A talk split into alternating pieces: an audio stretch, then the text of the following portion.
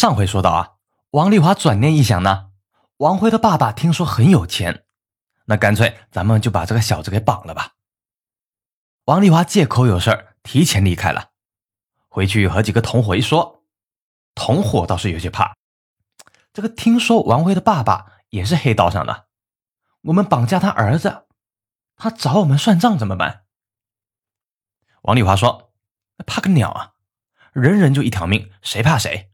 别说他儿子，就算他老子也一样绑了。”见王丽华这么说，其他人也不敢说什么。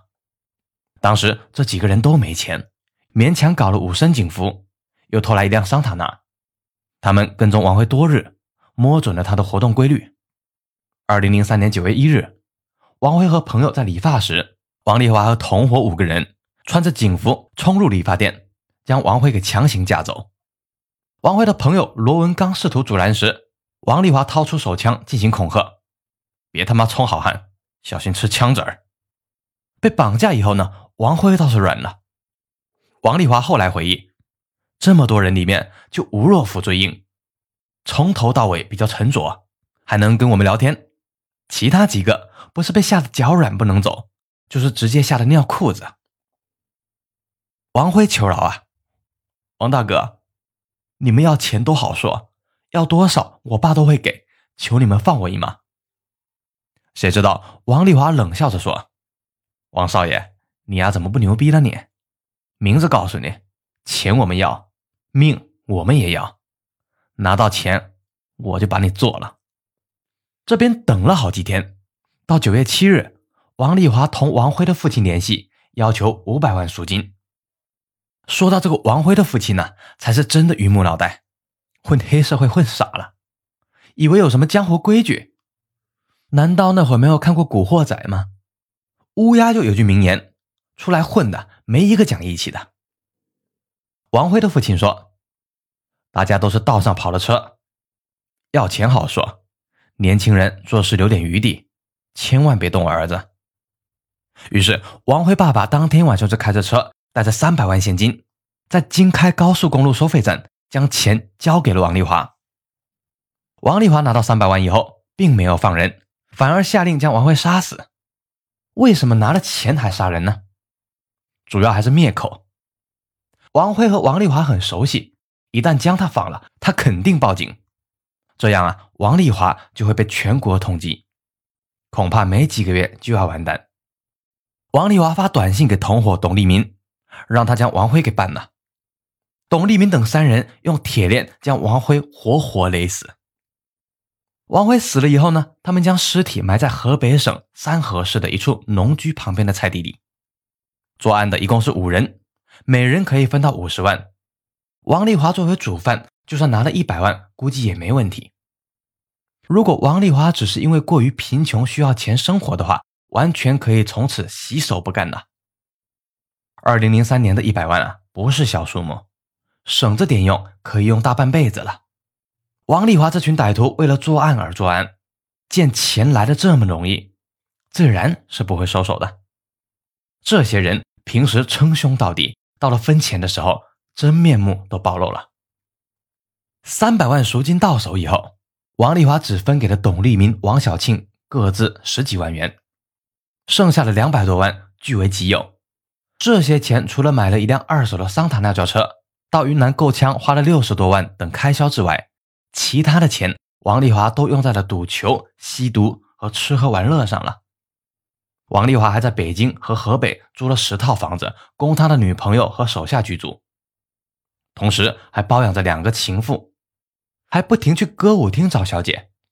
有一次王丽华玩的觉得心情不错，一把甩给小姐小费五千元，挥金如土，才一两个月，三百万就挥霍一空了。除了大肆挥霍之外，王丽华还买了很多枪。王丽华先给了云南枪贩三十万定金，取货时又给了三十万元余款。这一次他们买到了六支军用手枪，一支冲锋枪，一支霰弹枪，两个松发手榴弹，上千发子弹和微光、夜视仪、望远镜等军用装备。王丽华交代啊，其实绑架抢劫几把手枪就够了，他购买冲锋枪和霰弹枪的目的就是准备和军警正面枪战，还准备将来去抢银行。为了确保安全，王丽华命令小弟包了两辆车赶赴云南，将枪安全地运回北京。赃款挥霍的差不多了，王丽华他们又开始新的绑架计划。只是啊，他们的层次比较低，并不认识什么有钱人。王丽华想来想去，觉得还是捡着王辉家继续祸害，绑架王辉的弟弟。之前呢，王辉家里发现交完赎金之后联系不上绑匪，知道儿子出了事儿，才急忙报警。此时再想追踪王丽华就很难了。警方为此成立了专案组，因为没有线索，案件进展不大。这边呢，王丽华几个人跟踪了王辉弟弟王亮好几天，决定啊还是在理发店下手。王丽华觉得王亮容易对付啊，这小伙子只有十七岁，人高马大，是一个一米八几的大块头。在王丽华看来，王亮就是个傻大个儿，一毛孩子。谁知道啊，这次阴沟里翻船。早说了，不要小瞧这些十七八岁的大半小子。二零零四年一月六日，王丽华打了一个电话，谎称有事和王亮商量，要求在一个理发店碰面。王亮和两个朋友赶到理发店，没有见到人。此时王亮想起哥哥被绑架杀害的事情，知道情况不妙，立即离开。三个人刚刚走到理发店门口，王丽华几个人穿着警服冲出来，谎称王亮犯事要去调查。王亮哪里能吃这一套呢，立即高喊救命，拼命反抗。王丽华他们没想到啊，王亮反应这么快，一时也有点惊慌，掏出手枪进行恐吓。王亮年轻气盛，倒比哥哥硬气得多，他明白横竖都是死，竟然挥拳踢脚，同持枪的王丽华他们打成一团。王亮两个朋友虽然不敢上，也高喊救命。王亮块头很大，王丽华他们短时间制服不了，如果开枪将王亮打死的话，那么也就拿不到钱，杀人还有什么意义呢？混战中，王亮一脚踢中王庆晓的手腕，手枪被踢飞落地，砰的一声，枪支走火。这声枪响惊动了周边的老百姓，很多人上前围观呢、啊。王丽华他们见这么多人围过来了，知道已经无法作案，松开王亮，迅速上车逃窜。王亮由此侥幸逃生，回家以后，王亮家人立即报警。就像上面说的那样，第二天呢、啊，王亮家接到一个电话，声称昨天是他们绑架王亮了，还说王辉已经被他们杀了，再给一百万。就告诉他们尸体在哪儿。这次失手了，照常理来说应该避一段时间，避避风头，对吧？可王丽华他们非常嚣张啊，已经到了肆无忌惮的地步。几天之后，他们又在物色新的猎物。王丽华的一个同伙说，他经常在朝阳区 Banana 酒吧外面看到一辆黄色的奔驰豪车，开车的是三十多岁的富婆，肯定很有钱。王丽华他们踩点几次，决定就将他绑架了。二月二号，王丽华他们几个人驾车尾随奔驰到东二环东便门附近，将车给别停了。让王丽华他们没有想到的是，车里却并不是那个三十五岁的富婆，而是一个叫做杜庆江的二十八岁帅哥。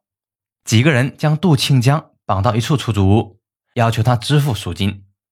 杜庆江说，我哪有钱啊？你装什么帅？没钱开豪华奔驰？那是我女朋友的车啊！那你打电话给你女朋友，让她出来，我们绑到她就放了你。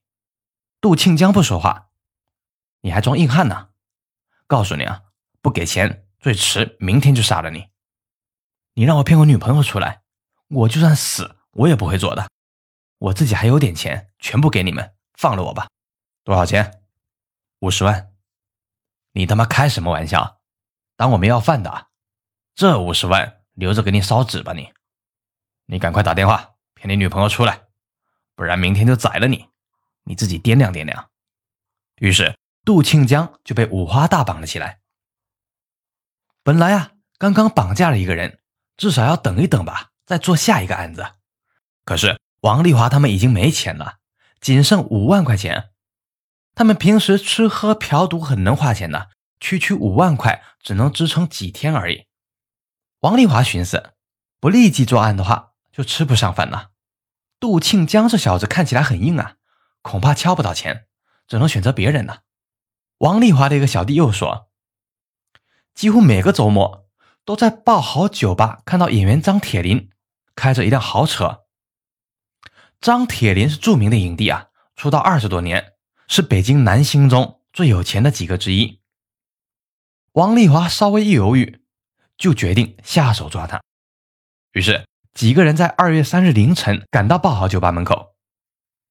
说来也巧，也算张铁林命大。当天呢、啊，他因故没有去。王丽华他们看到张铁林的车不在，很失望。他们应该放弃绑架走人了、啊。